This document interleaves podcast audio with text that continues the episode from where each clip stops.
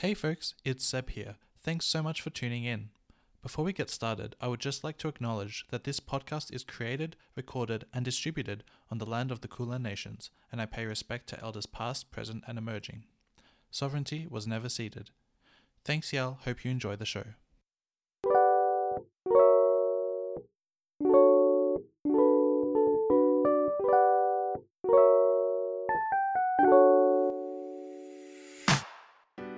Hello, everyone. Welcome to Let's Talk, a podcast dedicated to providing educational content on a range of different social issues.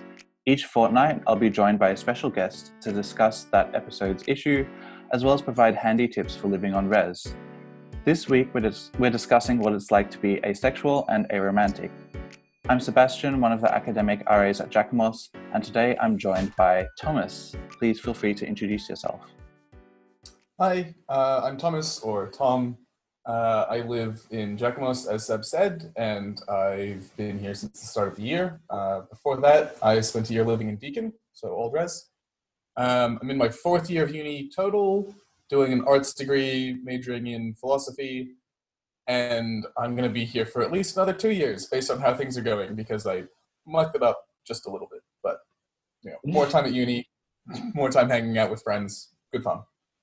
I totally feel that, and I'm on you with that. I like picked up a French diploma at one point, and then dropped a French diploma at one point, and it's just like everything's a bit muddled up. But you know, we're getting there. We're getting there. Yeah. Um. So let's just jump right into it. So, what is so you identify as both being aromantic and asexual, correct? Yes. Okay. Um. So, what is aromantic, and when did you realize that you were aromantic? Um, I think it's unfortunately the best way I have of describing aromantic is to kind of put it in terms of asexuality because people are more Sure. familiar with that. Sure. um, which is you know not the best way of doing it, but um, I, I think people tend to have some idea of what asexual is, which is uh, lacking sexual attraction to other people, and Yeah. aromantic is similar to that in that it's lacking a different form of attraction. So I, I personally don't feel romantic attraction to other people. I'm not interested in getting into relationships. I don't have crushes, things like that. Hmm. That's really interesting. Yeah. Uh, and so, um, I guess, yeah, one of my follow up questions was Does being aromantic affect how you approach relationships? But then that obviously, you just said Oh, it, you don't. Yeah. It, it Yes. naturally it affects how I um, approach relationships. They both do because um, you know relationships are about uh, interacting with people in a way that you're both comfortable with, and the things that I'm comfortable with are, you know, not things that most people are looking for. You know, a lot of people are interested in having monogamous romantic relationships, and that's not for me. Which means you know, like dating is very difficult. Yeah. a very little amount of dating that I want to do because there's no, very few people are looking for what I'm looking for. Yeah. So, is do you have an idea of what you're looking for? Like, is it still like um, dating within monogamy or is it beyond that kind of framework? I don't like monogamous or not doesn't really matter to me. Like, Yeah.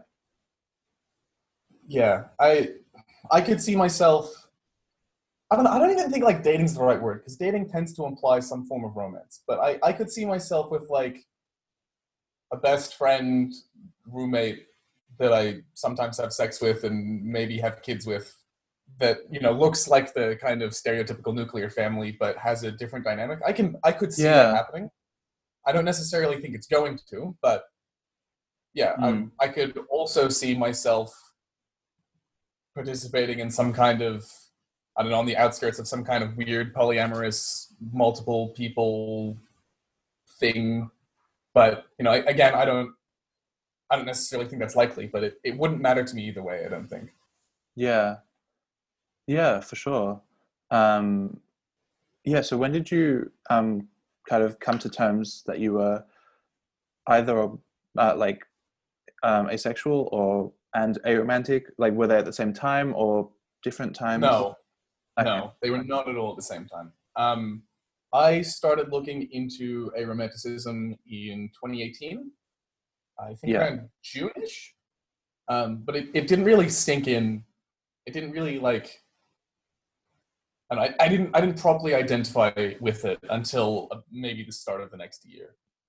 Yeah. Um, so at, at the time when I started looking into it, I was in a romantic relationship, and I had been for several months. Um, and I'd been in one previously as well that had lasted six months, so fairly serious. Yeah. And I don't know, it just it just never really occurred to me that I wasn't straight. Yeah. like I, I just assumed that, you know, I, I was just like everyone else because, you know, what are the chances that I'm not like everyone else? Well, slim to none, right? But um I, I, think one of my friends sent me this like list of 50 questions um, that all started with "You might be aromantic if," and I answered yes to like 30 of them, Mm. which was enough for me to be like, "Huh, maybe maybe something's going on here." and then when my relationship fell apart, because you know, turns out I didn't want to be there. Yeah. Um, yeah, I, I started taking it a bit more seriously, and yeah, by by about the start of next year, I um, decided that you know I'm I'm aromantic. I'm not looking for a relationship, and relationships make me feel trapped. So, Yeah. Yeah. um, asexual's been quite a lot more recent. I think I really started identifying with that maybe the end of last year. Yeah. Um, and that's just because asexual is a lot more complicated for me. So, a- aromantic, I, I don't have very many issues with. I think it's it's it's very simple in that um, lacking romantic attraction is ex- pretty much almost exactly what's going on for me. You know, there's there's a little bit of like wiggle room in labels, and you know, it's it's not quite right, and I'll probably get into that a little bit later. But it's it's very close, and I can say, yep, I'm aromantic, and move on. Yeah. Um, but asexual is more complicated because I'm not just asexual. Saying I'm I'm just asexual doesn't really convey what's going on. Um, I'm ace flux, which means that sometimes I'm asexual and sometimes I'm not asexual at all. And a lot of the time I'm kind of stuck in the middle somewhere Yeah. of like, you know, being okay with sex if it would happen, but not actively seeking it out. And it took me a lot longer to reconcile the fact that, you know, sometimes I want to have sex, but I can also be asexual. Yeah, totally. Um, and I guess like we'll get into myth, misconceptions and myths a bit later on as well. But I, there's definitely that kind of, um, I think all or nothing mentality. Like it's black or it's white. It's either you want sex all the time or you don't want sex at all, and that's what asexual is like only limited to. But there's like a whole like spectrum of like, um, at least that's how I perceive it. Of like Yeah. No, where you ab- like absolutely. I, I thought the same before I looked into it and started identifying with it. I 100% thought the same. I thought, you know, I, I can't be asexual. I experience sexual attraction sometimes, but you know, there's, there's just there's just more to it than that. Yeah, yeah, definitely. Um, and so, kind of similar. Does the does being asexual affect how you approach sex and or relationships? Yes. yeah, it makes it really complicated because you know, like I said, I I am interested in having sex sometimes, Yeah. but not all the time, and it it makes it really difficult to um, set you know reasonable expectations with new people Yeah, because sometimes you know if I'm if I'm on a, a not ace day, then I'll meet someone and be like, wow, they're really hot, and I'd kind of like to sleep with them, and Yeah. then you know I might talk to them and you know we'll have a little bit of something something going, and we'll take it to Messenger, and then you know two days later I'm like, no, I'm not interested, yeah. and Mm, that's that's bizarre, you know that's. That's really difficult to, to kind of manage, and I have to be really upfront about, you know, hey, you know, this is this is how things work for me. It's going to be a little weird, mm. um, yeah, yeah. Yeah, totally. And especially because the norm is very much, I guess, not centered around asexuality or like um like uh even just like like being ace flux or like having that change or shift like it's very much there's like a progression of like yep this is things how how things are supposed to go and like most of us just kind of like live in that like mentality yeah. i don't know so it's it's difficult yeah. to yeah i can see that yeah yeah no there's um there's a the relationship escalator mm. uh, there's, a, a, there's, like i remember reading a web page on this there's there's like eight steps on it or something and you know you like meet someone and you start dating and you decide that you're committed and then you know, have sex and you get married and you have kids and you move in together and I, you know, shared that all out of order. But there's there's some kind of like standard societal expectation for what happens when you meet someone that you're interested in, and yeah. it just doesn't work for me. yeah, I love the the term relationship. Um, what was it? Relationship escalator. Escalator. That's such a.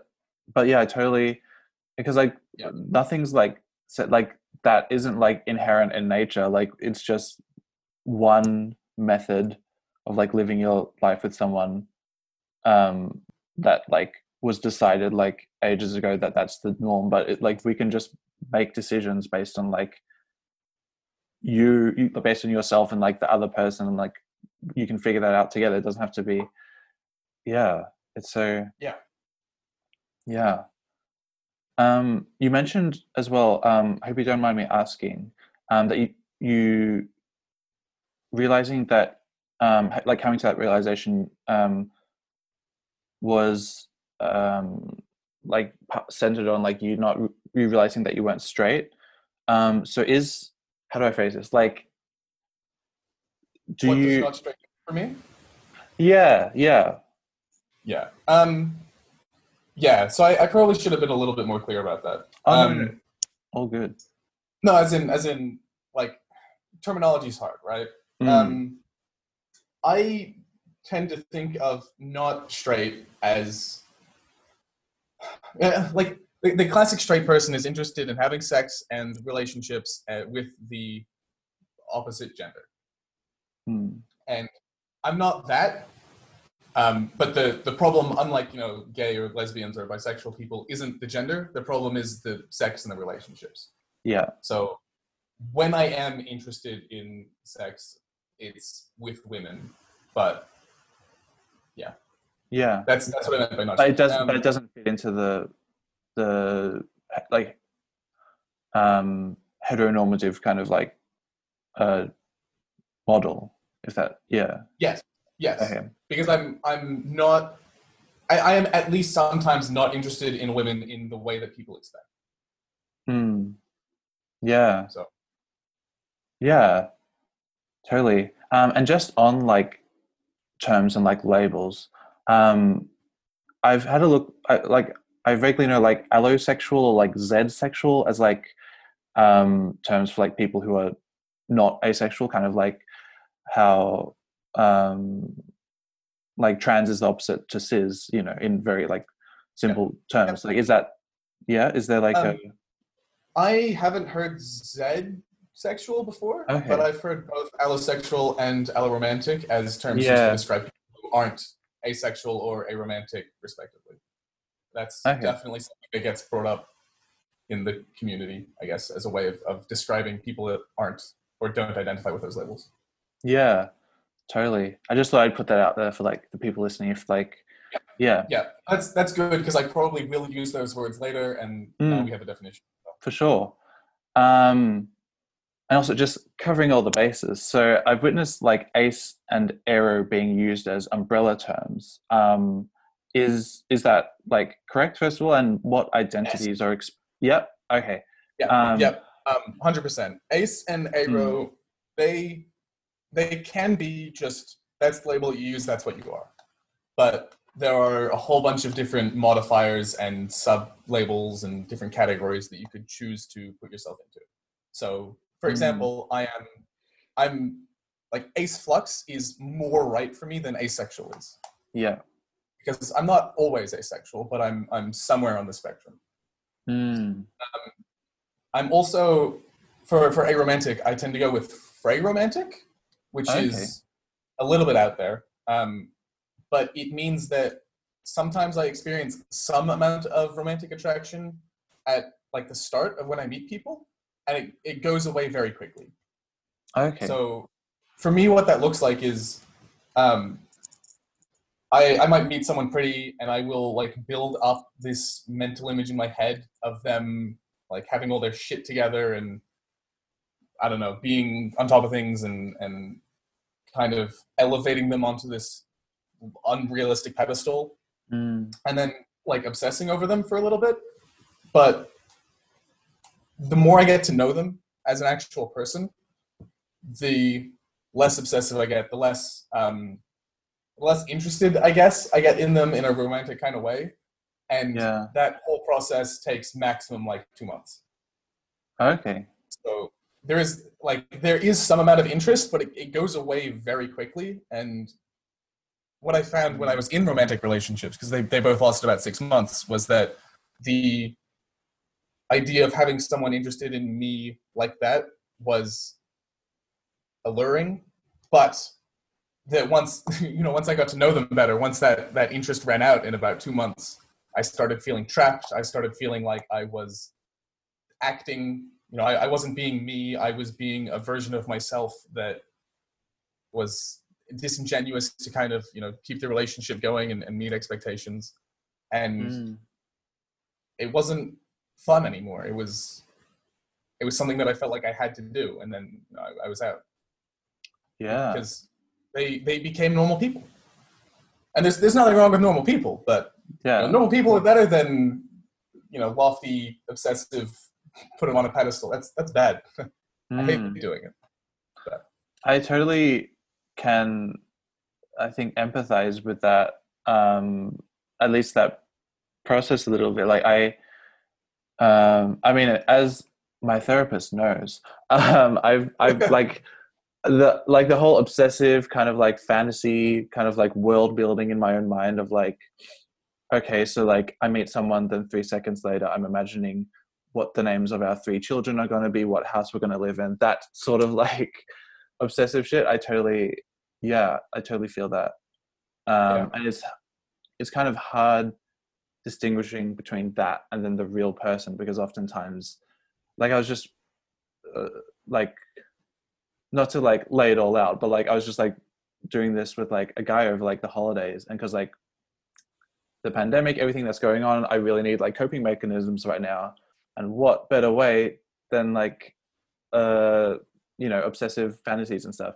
But like it was like a whole thing where like i realized that he was actually kind of like pretty boring when i wasn't like in the whole fantasy thing and so um yeah um probably not experiencing like the same with the same result or like outcome but definitely like i can empathize to an Yeah. extent yeah Yeah.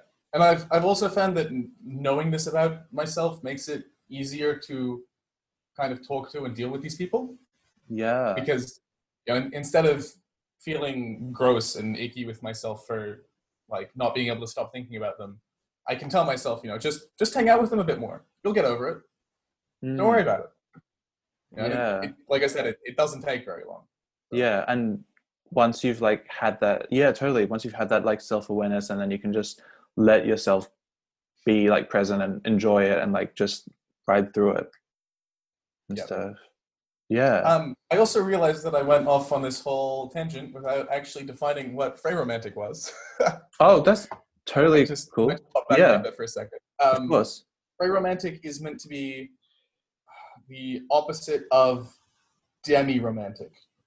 So, Okay. demi romantic is much more common and is, is kind of a descriptive word for people who don't feel romantic attraction until they already know someone really, really well. Yeah. Um, and there's there's a corollary for demisexual, which is you know the same but for sexual attraction. You get to know Mhm. someone, you become good friends, you spend a lot of time together, and then after that you go, maybe I want to have sex with this person, as opposed to being able to see them and think it.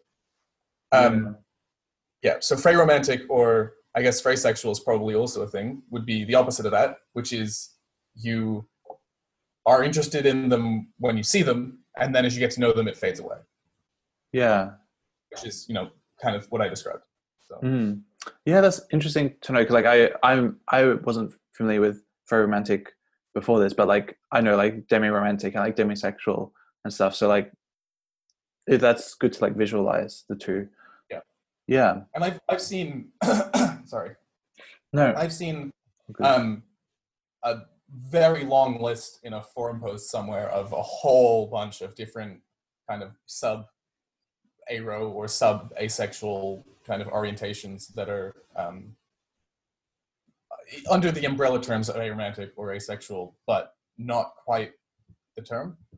Mm. uh, And I, there's like, I don't, I don't know, I can just throw some words at you know, there's like lithromantic and, and uh, I'm struggling. I wish I brought it up actually on the oh. but- I know there's like gray romantic and like yeah. a whole Yep. bunch. Yeah. there's there's a lot. Like the, the list I looked at must have had like 50 different subterms just for the romantic side of things. So there's there's a lot of wiggle room for you know if, if people feel something like this but aren't sure that it quite applies to them, like there's a whole bunch of research you can do to to look at the kind of subtypes and see if anything like that makes more sense to you. So Yeah, totally. Um, and yeah, totally would encourage anyone who's like, even just out of interest, or like if you're having like doubts about current labels that you um, express yourself through, then definitely like researching it online. Um, yeah. Um, what does, oh, so are you out as um, either or both aromantic or ace flux? Um, and what does Um, coming out look like for you in terms of that? I'm sort of out. It it Hmm. varies by who I'm talking to quite a lot. Yeah, Um, for sure. So, I earlier this year, in fact, maybe maybe last month or two months ago or something, I decided that it was time for some people who didn't know to maybe have that conversation with. Yeah. Um. So I'm recently out to both of my parents. Mm, Um, I'm a little bit out to my high school friends. yeah, uh, that I've explicitly told one of them because you know I just I thought it was time and he's probably my best friend. Yeah. Um, but I haven't I haven't actively talked about it with a bunch of them just because it has never really come up. yeah, But you know if, if it does, then I'll be open and upfront with them because I don't I don't think that they'd take it badly. yeah, Um, I know most most of my uni friends know just because the university environment kind of leads to it happening. Yeah, we're we're very open and accepting and there are a whole bunch of people on uni who will just ask you like hey are you not straight? So Mm, i find most most of my uni friends know. Um aside from my parents my family doesn't. So i, I don't have any, any siblings but there's no way i would talk about this with any of my uncles for example. Yeah, I would I would tell them I, I wouldn't have a problem with telling basically anyone that I'm not interested in dating and that I don't plan on you know getting married for example. But using specific terms and trying to justify it as an identity there, there's some people I have no interest in doing that Mm. with because yeah, I know that they're it just wouldn't work for them you know? Yeah, and like all the stigma and everything, and like probably what they've heard about it isn't accurate, or maybe might not line up with yeah like your I'm. I'm yeah. not even sure they would have heard of it but Yeah, I know that some of, some of them just wouldn't be accepting mm, you know, it, it'd be a thing to, to poke at. It would, I'd be a, a circus curio, you know, yeah, and I don't want that. I, I yeah. You don't need that. Yeah, Insane one in the family. I don't need to. yeah. Yeah, I guess Um, like being like are you out is such a it's almost like a, a trick question because like you there isn't really a point where like you're out to like every like you're, you're constantly coming out kind of um as pe- Yeah. new people enter your life and you know your relationships change and stuff it's yeah And it's it's extra relevant for me now because you know, obviously the people I met before I started identifying with these, there, there has to be some kind of conversation that sparks like, yeah, hey, you know, I'm actually this thing, and I found out that, and I thought you should know. But Mm, the the people that I don't know yet, you know, it, it comes up constantly. It comes up every time I meet someone and you know they're interested in me, or it comes up every time I meet someone and I'm interested in them, or yeah like it, it has to. Because the way I approach relationships with people I'm interested in is so weird. Mhm. it has to come up at some point. I have to explain why things aren't going to be quote unquote normal. Yeah. Totally. And I feel like I mean I, I totally um on like a in a different way like get that with uh, like I feel like everyone knows I'm like gay as fuck. Um but like um, I think like my Facebook profile picture is like me and like a bunch of like rainbow like it's but like Yeah. Yeah. Yes. Um It's and so overt. Yes. Um, it's it's kind of like my brand. I I don't know. Um, but I definitely um, with like being because I'm non-binary and gender fluid. Um, I like that's not really something that usually like comes up naturally. You know, um, like even I mean, I guess like a lot of spaces are very accommodating, and it'll be like, "What are your pronouns?" and stuff, and I usually like say them, but it's still like it's not it's not just like I can slip it into conversation sometimes. Um, Yeah. And so, and I totally get that with like the the family thing as well. Like I'm I'm the same like with my parents um, and like one of my really close cousins, but like I like I still haven't had that either conversation like being gay or being non-binary slash gender fluid with like um, the rest of my family um, and like i'm privileged in that i don't think i'd be like executed or anything by them because like the the decent but it's still like um it just i don't know i don't know it's a weird it's a weird thing coming out you know it's um yeah Yeah. yeah No, I'm, I'm, I'm kind of in the same boat. I could I could see myself maybe coming out to a couple of my cousins, but Mm, like there are other people in the family that just just no. yeah just no. Yeah. Um, so I guess um, another kind of quick definition. So what's the split attraction model? Right. Yes, I have been talking like I have already explained that, and I haven't. Oh no, Um, no, no. no, no. It's it's it's almost essential to figure out what I mean when I'm talking about asexual and aromantic and the different kinds of attraction because this is this is the thing that talks about different kinds of attraction. Um, so a lot of uh, ace or aromantic people find it helpful to kind of think about attraction differently than we usually talk about it. So for a lot of alloromantic and allosexual people, you know, they can kind of say, I'm attracted to this person. And everyone knows that means that they want to have sex with them. They would probably want to be in a relationship with them. They think they're visually appealing, you know, all these, all these different things. Hmm. Um, but because we don't experience one or more of those kinds of attraction, we separate out attraction into, you know, different categories. yeah. So I think like explaining how they're different isn't even that complicated. Like I think most allos can understand that, you know, sometimes you you might go to a bar and strike up a conversation with someone that you think's pretty, and then you realize like I would definitely have a one night stand with this person, but there is no way that I would want to date them. Hmm. You know, that's that's like that's an experience that I think a lot of people can kind of associate with. And what that means is that they have sexual attraction for that person, but not romantic attraction, Yeah. right? You, you can you can kind of split up the different attractions and experience them separately from each other. Hmm. So the most common types of attraction that I've seen talked about in this kind of model are obviously romantic and sexual, but also aesthetic. Hmm. So finding someone visually appealing, regardless of whether or not you want to do anything about it. Um, emotional, you can find people attractive because of their personalities. You can want to have an emotional connection with someone without necessarily wanting to date them or have sex with them, or you can find them visually appealing.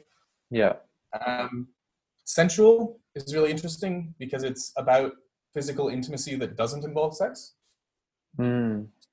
Um, and also, one of the kind of more weird ones is alterous, which personally I don't quite understand, but I, th- I think it's meant to be some kind of general attraction that some people feel where they, they can't tell if it's it's something in between platonic and not platonic and I don't. I'm not 100 percent sure. I, I Hmm. it's like wanting wanting cool, to be yeah. close to someone and not knowing exactly why, sort of.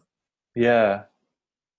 Um, and then there are some other, you know, asexual aromantic people who the split attraction model doesn't necessarily make sense for them because they, you know, either they don't experience any of it or they can't tell the individual separations apart. They feel something, but they know that they, you know, don't want to have sex with someone if they don't feel like they want to date someone. So it's Hmm. it's optional, but it, it helps us to think about the different ways that we can be interested in people.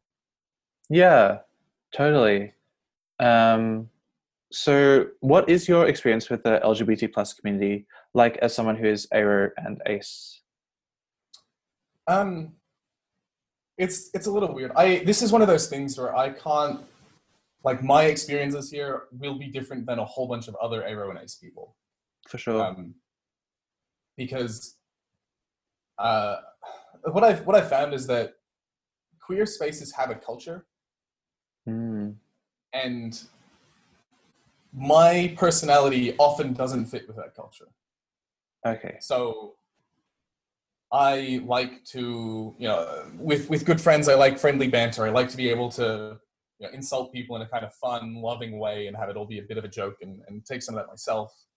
And I find that oftentimes in queer spaces, that's not really the thing that you do, because there are a whole bunch of other people who have been persecuted for how they feel about themselves, how they identify and queer spaces are this like safe haven for them where they, they don't have to worry about anyone attacking them or saying anything that is maybe a little questionable.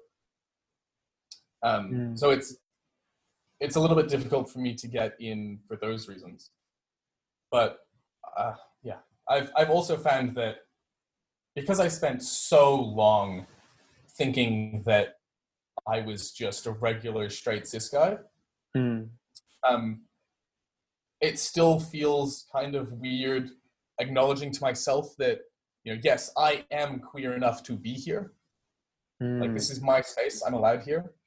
And you know that's that's really not helped by the fact that i pass unconscious i pass without thinking about it right? Yeah. like there's there's no no part of how i act or how i choose to present myself says hey i'm queer. You know i don't i don't have a rainbow in my facebook profile picture. I don't Mm, choose to highlight that part of myself to the general public so yeah i tend to feel out of place for those kinds of reasons and I, mm, I don't think that's bad. You know, I, I think it's really I think it's important that other queer people who have had these negative experiences have some safe place to go to, but it just ends up not being for me a lot of the time. mm. Yeah. And do you, um, I guess in many ways, the ARO and ACE communities are like subsets of like the LGBT plus community, but do you feel like there's more like comfort, there's, you're like more, uh, yeah, I guess comfortable in ARO and ACE specific like spaces as opposed Funnily to like enough- broadly. Mm. Funnily enough, no. Oh, okay. Um, a lot of the reason I feel out of place in ace communities, for example, is because I'm ace flux. Yeah. and that means that sometimes I think and feel and act like I'm not ace at all, and Mm. I want to be able to talk about, um, you know, people that I want to have sex with or my sexual experiences, and that's just not really the done thing in ace spaces, because Mm. you know the, the general culture of an ace space is that you don't talk about sex because nobody's interested in that. yeah. Um, so that's that's felt kind of bizarre. Um, aro spaces are a little better because I kind of fit the standard assumptions about an aro person a bit better. Mm. But even even then, um, almost all of the aro people I know are intersectional.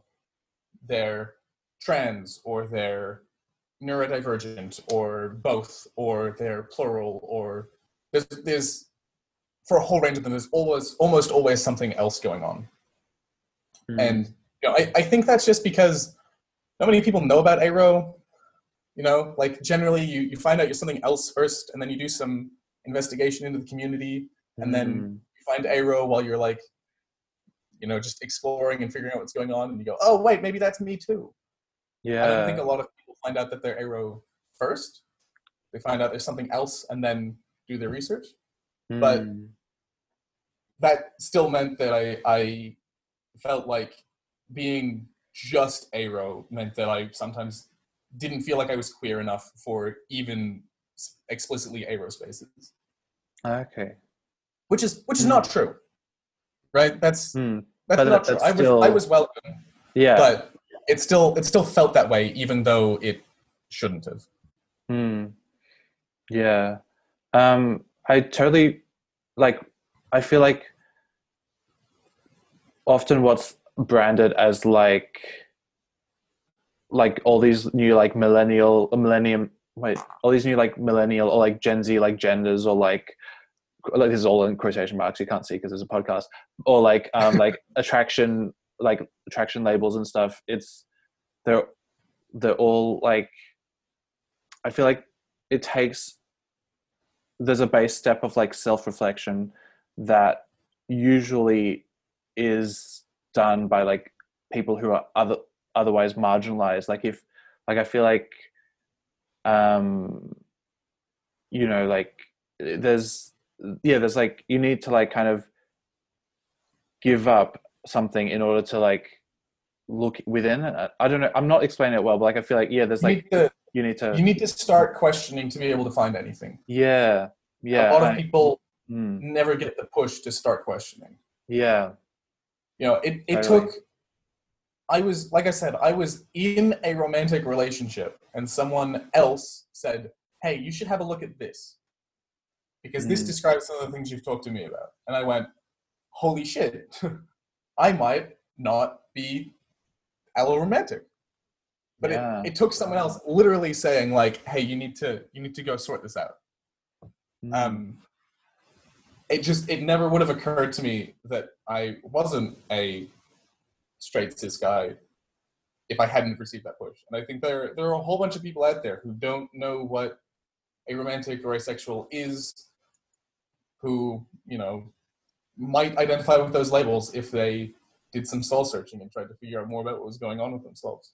Yeah, I mean, all those stories of like, like older generations, like 60, 70, 80 year olds, like finding like one of these quote unquote new labels and then really identifying with that. It's so like, it's like kind of heartbreaking but heartwarming at the same time. Like, um, Yeah. it's, it's so, yeah, But also like yeah, the fact the fact that that happens is nice for me because it means that I can feel more secure in the fact that my identity really is a thing. mm, You know, this this common thing that people say of like, you know, you just haven't met the right person yet.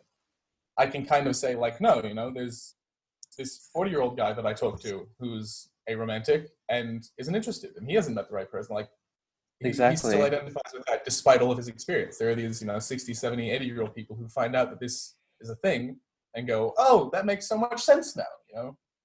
Like, it's it's not some kind of lack of experience thing. It, it yeah. it's valid in itself. Mm, 100%. Um, kind of going off of that, um, have you encountered, or what are some of the, because I bet you've encountered some, uh, what are some of the myths or mis- misconceptions that you've encountered about either asexuality or a, a, is it aromanticism? Is that the noun version? Yep. Okay. Yep. Um, yeah, aromanticism. Um, so I don't think I've actually found any misconceptions about aromanticism, mostly Okay. because nobody knows what it is. Fair. or I guess more accurately, the people who Hmm. do know what it is know what it is because they've done their research. Yeah. Then there's like a certain visibility that needs to, yeah. Yeah. So generally, if I talk about aromanticism, I have to I have to say I'm aromantic, which means, and then you know launch into an explanation of, of what's going on there. And Yeah. the few times I haven't had to do that, it's generally been to other people who are queer themselves and have looked into labels. So there were Um, I talked to two of the RAs in Jackomos at the start of the year, actually. And Yeah. I, I remember them asking me like, you know, we don't want to assume that you're straight. Are you queer at all? And I said, yeah, I'm aromantic, which means, and they went, oh, we know. Okay. And that was that was mind blowing. I, I think Right, I have an like, idea oh. of who. Yeah. Okay. Yeah, I don't want to name and shame, but oh, not name and shame, but like you know. But yeah, I, yeah. Um, and but the reason they knew is because they had they were queer themselves, and Yeah. they were also in a position where they were meant to be open and accepting of other queer people. Yeah. And they got online and they'd done their research and found out what aromantic actually is, so that they could be welcoming of aromantic people. Mm. Ace, on the other hand, oh boy. um, I think that the general kind of public assumptions about what Ace is are not what I've described.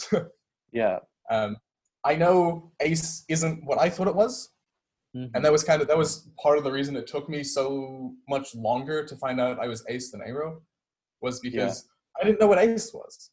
I thought that Ace was just not want not being at all interested in having sex ever, Mm. which isn't accurate. Um, even for you know, obviously I've talked about being ace flux myself and how sometimes I don't feel asexual at all, but even for other ace people who identify just as ace, that doesn't tell you anything about their sex drive. Yeah. You know, it, it tells you that they're not sexually attracted to specific other people, but some ace people have no sex drive, and that means they just, you know, they never think about it. And some ace people are have a large sex drive, you know, and they they because of biology, biology or chemistry or whatever is going on in their heads, they want to have sex quite a lot, but Mm. they never feel the specific need to have sex with any particular individual. yeah. Um, and I know some other ace people are sex repulsed. Mm. Just it's gross to them. It's it's not interesting. I get that sometimes, you know. Yeah. Um, but yeah, I, think the the common misconception about ace is that it, it is just about whether or not you are attracted to other people sexually, and has nothing to do with whether or not you want to have sex or how you want to have sex, Yeah. or if you want to have sex at all. Yeah. Totally. And it kind of, yeah, 100%. yeah. Um, do you think the media um, plays a good role in like authentically portraying asexual or aromantic people or are there, does it like rely on like negative tropes or it just or even like with aromantic does it even represent them as at all kind of a thing I can't recall off the top of my head the last time I saw an ace or aro character in media.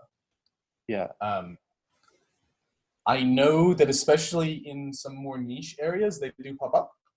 Hmm. So, for example, in the Riverdale comics, which I haven't read, um, I know that Jughead is explicitly refers to himself as asexual. okay Um, but I also know that in the Netflix TV show, uh, he's not. okay yeah So that's kind of annoying. Mm, Like they've they've taken this character who kind of represented this underrepresented section of society and, and took that away from him. Um, Yeah. I, I know that bugs several of the other you know ace people that I've talked to. mm, but I just like I, I think media is kind of in a in a situation at the moment where a lot of you know TV or film producers have realized that queer people exist and queer people like to watch film and TV mm, and we should put queer people in there but often think of queer people as just lesbian gay bisexual trans. Mm, you know that's that's kind of like what most i think that's what most people think of when they think of queer. Mm. and that doesn't cover everyone. Yeah and even within that there's a lot of like uh like to bring up intersectionality like the, it's usually like white and like able-bodied and like there's even still within standards of those where Yeah. like it's not yeah Yeah. but i yeah i, I like think the point standard, here is that is that media's kind of just figuring out that representing people is a thing that they should do Yeah. and it hasn't kind of sunk in yet that there are so many more people to represent Mm. Yeah. Totally. Um, so you've you mentioned to me before recording this podcast that um, there might be some similarities between being aromantic and being polyamorous. Um, I was wondering if you could just expand on this and yeah, talk a bit about that. Yeah. So uh, this kind of, I, I started thinking about this when I was listening to the podcast with you and Jazzy about um, polyamory. Yeah. You know, obviously, being polyamorous and being aromantic are wildly different things because you know I'm not interested in dating anybody, and you know Jazzy is interested in dating multiple people at the same time. You know, it's it's Yeah. definitely not at all the same thing.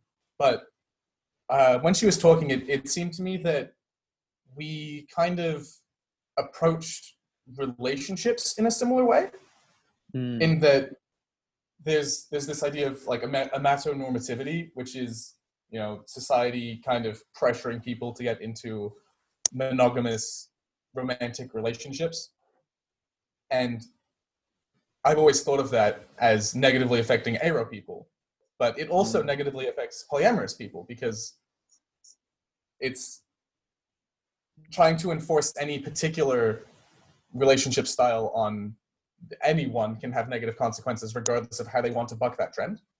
yeah. Um, so yeah, I, I, I thought that what she was talking about with you know being open and honest with partners and valuing them based on the relationship that you have with them and not kind of the label that you want to put on that relationship and you know not not doing things because it's meant to be done that way i thought that was all very applicable to to both kinds of people there with both Mm. romantic and polyamorous Yeah, definitely. Um, and like they sh- share like the same or like similar like oppressors or like kind of um, mindsets that um, kind of restrict the experience um, and stuff. Yeah. Exactly and and Mm. we want to we we want to get out of that mindset in different ways Mm. but the fact that that kind of normalized mindset exists is a, a negative for both of us Yeah, definitely. Um, talking about like mindsets and stuff, uh, recently there's kind of been a big surge in like the sex positivity movement. Um, I was just wondering how that, how you, you kind of, what your experience with that has been like, and how you engage with that movement um, as um, an ace person. um yeah so i i have to be a little careful with it Mm. because first firstly i think it's fantastic right i think that people should be able to do whatever they want with their bodies and there shouldn't be any shame about that. You know we, we all have them. We all have different problems with them. Like we that's something that we we just need to get over. Yeah. right? Sex is a thing that happens. Let people do it. Mm. but having said that sometimes what that means is that people put lewd pictures on their twitter or talk about sex in a very descriptive way Mm. in situations where that's not always the best thing to be doing. And sometimes, you know, if I'm feeling particularly sex repulsed that day, I, I don't want to be around that. Mm. So yeah, it's it's kind of this this weird tight walk tight rope walk of I, I want people to feel comfortable in themselves and I want them to do whatever makes them happy, but not always around me. Yeah. Yeah. I've seen a lot of and like I use this myself of like putting like NSFW, like not safe for work warnings on stuff like that. Is that something that is helpful when you're like having experiencing that? Yeah. um, yeah, that, that's kind of getting onto the idea of like content warnings or, or trigger warnings, and it took me a while to come around on those. Mm. Um, I, at first, I kind of thought that it was, you know, lefty bullshit, but you know now I am a lefty, so yeah. Yeah. Um, but I think I think content warnings like the point of them is is never to say that you can't say something. It's just letting other people who might find that thing uncomfortable know that you know maybe you don't want to look at this one. I Mm. can say what I want, but you don't have to listen to what you don't want to listen to. Yeah. And that I like it just seems like that's an excellent way of making everyone happy. Like why wouldn't Mhm. you do that? Um, Yeah. And I've yeah exactly. I've, I've found it helpful myself for if I don't want to look at explicit pictures, then you know somebody spoiling it and tagging it not safe for work, sex related, then I can just ignore it. I don't Yeah. see it, and that's that's great. Mm. One hundred percent. Sometimes I do Um, get. Oh yeah. Uh, yeah, I was just going to say that the the other thing I love about the the sex positivity movement is that it, the fact that this is like higher up in people's conscious experience now, that they're, they're thinking about it more often, has made it a lot easier for me to kind of navigate conversations about what I want in relationships with them. Mm. You know, people people finding sex less shameful means that it's easier to talk to them about you know this is this is what i want this is how i approach having sex you know stuff like that so Mm. Yeah. So there are like many positives to like. Yeah. Yeah. Um, and also just. oh, I mean, this is just like for me personally. Like, sometimes I'll be like, um, like, sometimes I'll because like I mean, uh, this isn't really the same thing, but with like warnings and stuff. Like, I have like arachnophobia or something, um, and so sometimes like I'll be on like Twitter and like they'll be like warning arachnophobia but then i'll s- there's that still that part of my brain that's like oh something that i can't see let's click on it and i'll just like do that to myself and it's like so weird i don't know that's just Yeah. every time Like- like yeah at least at least that way you go ah shit i should have known better yeah As i'm opposed to slowly learning that- to yeah, yeah but as, as opposed to thinking that the other person's a dick for kind of not letting Yeah. you know what's going on and it's then it's your own it's 100% on me yeah. Yeah. which tends to be a lot of my own yeah um but yeah even yeah yeah um so we've kind of um talked a bit about this but do you feel that labels accurately sum up your experiences no mm. Nope. Um, I think the way the way I explained this to one of my friends recently is basically that I say I'm aromantic and asexual because that's kind of the the easy baseline for what I hope that people will know what I'm talking about. yeah And then, you know, if you want to go a little deeper in, then I'm ace flux and fray romantic.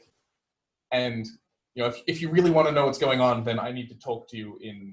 I need to I need to write out an essay. You know, and Yeah. I need at least like four paragraphs to be able to be like, this is how I react to this kind of situation. This is how I react to this kind of situation. This is how it Mm. kind of. This is why I feel comfortable using these labels, even though they're not necessarily exactly right for me. Um, mm. yeah no I, I think that labels are a helpful kind of categorization tool to get people thinking along the right lines of what's going on but that you, you can't ever really summarize people's experiences into a single word.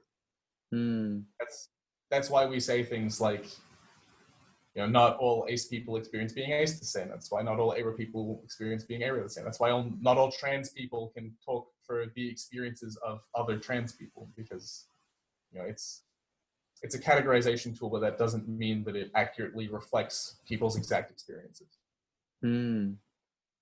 Totally. Um, I definitely feel like I feel like in the early 2010s, like there was like a big surge in like labels are like perfect, labels are amazing, and they, labels are great um, for what they achieve, but also like some like some things don't have to be labeled. Some people don't have to identify with labels. Some people like labels uh, they can use labels but then it yeah exactly it doesn't encompass everything and it probably would never encompass everything um labels and yeah as i see it they're they're a tool for easier communication mm, And actually, that's that's Exactly. not quite true. I think labels can be a little bit more helpful than that because I like I know for me, um, trying to sort out. I, I know that sometimes I feel things, but it can often be difficult to understand exactly what I am feeling and like put it into words or you know consciously mm. figure out what's going on there. And I know that like trying out different labels and then trying to figure out whether or not those experiences could fit under those labels helped me figure out what was going on with those feelings in the first place. Mm. So, you know, lab- labels for me were kind of like a, a, diagnostic tool, I guess. But yeah. yeah, I think I think ultimately the the role that they serve in in conversations in society and talking with other people is about um, kind of getting onto the same page quickly. Yeah. an accurate descriptor of experience. Yeah. One hundred percent. Um, are there any asexual or aromantic resources that you'd recommend for people who might be coming to terms with those labels in themselves or are just interested in learning more? Um, not really. mm. um, mostly because when I was kind of going through this, you know, questioning, figuring out what was going on with myself kind of period, um, I just did a whole bunch of Googling. mm. I just I went on Google. I, I typed in some words. I you know found found some forums like through Google, and yeah. that was helpful being able to ask other people who identified with these labels. You know, what's it like for you, and what kind of experiences are common among these sorts of people. Um, and I, I know the thing that made me feel really confident with who I was was like a I was in a Discord server. Yeah. Um, I'm not anymore because things kind of got a little shaky.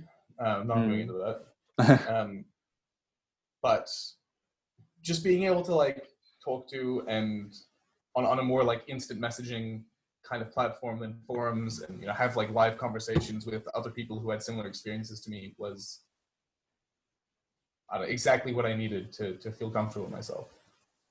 Mm. So I yeah. yeah my the the resources that I would recommend is is Google things find mm. lists of different um, identities that you think that you might be in you know try out the labels figure out what's going on and talk to people. Wherever yeah. you can find them.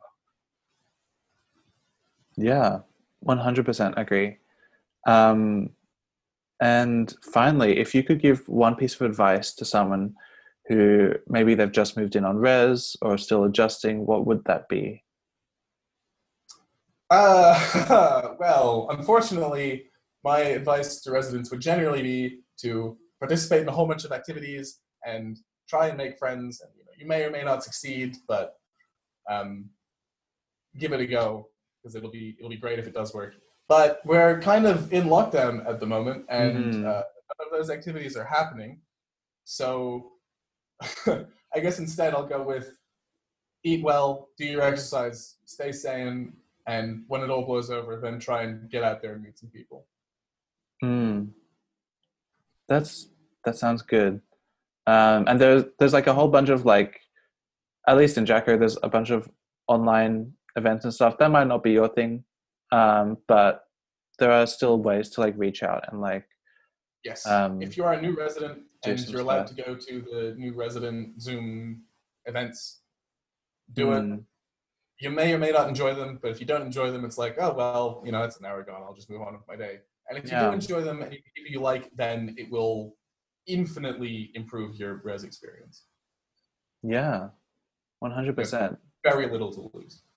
Hmm. So that's it for today's podcast episode. Thank you all for tuning in. Um, and thank you so much, Thomas, for sharing your experiences and talking about um, asexuality and aromanticism. It's been really great to have that voice here on this platform. Um, yeah, I I probably should stop asking this, but it, uh, is there anything that you want to plug? Like it could be social media, or it could be like any projects you have going on. I just thought I'd ask in case you there's like one thing uh, that like, oh, let me advertise this. Look, I I should have projects that I want to plug, but I don't currently because I haven't been working on them. So all, all good. I that's an that's a quarantine mood. yeah. Yeah. Yeah. Um, well, yeah, make sure to tune in next fortnight where we'll be talking about another really important issue. I hope you all have a really great week. Thanks, Yael. Bye.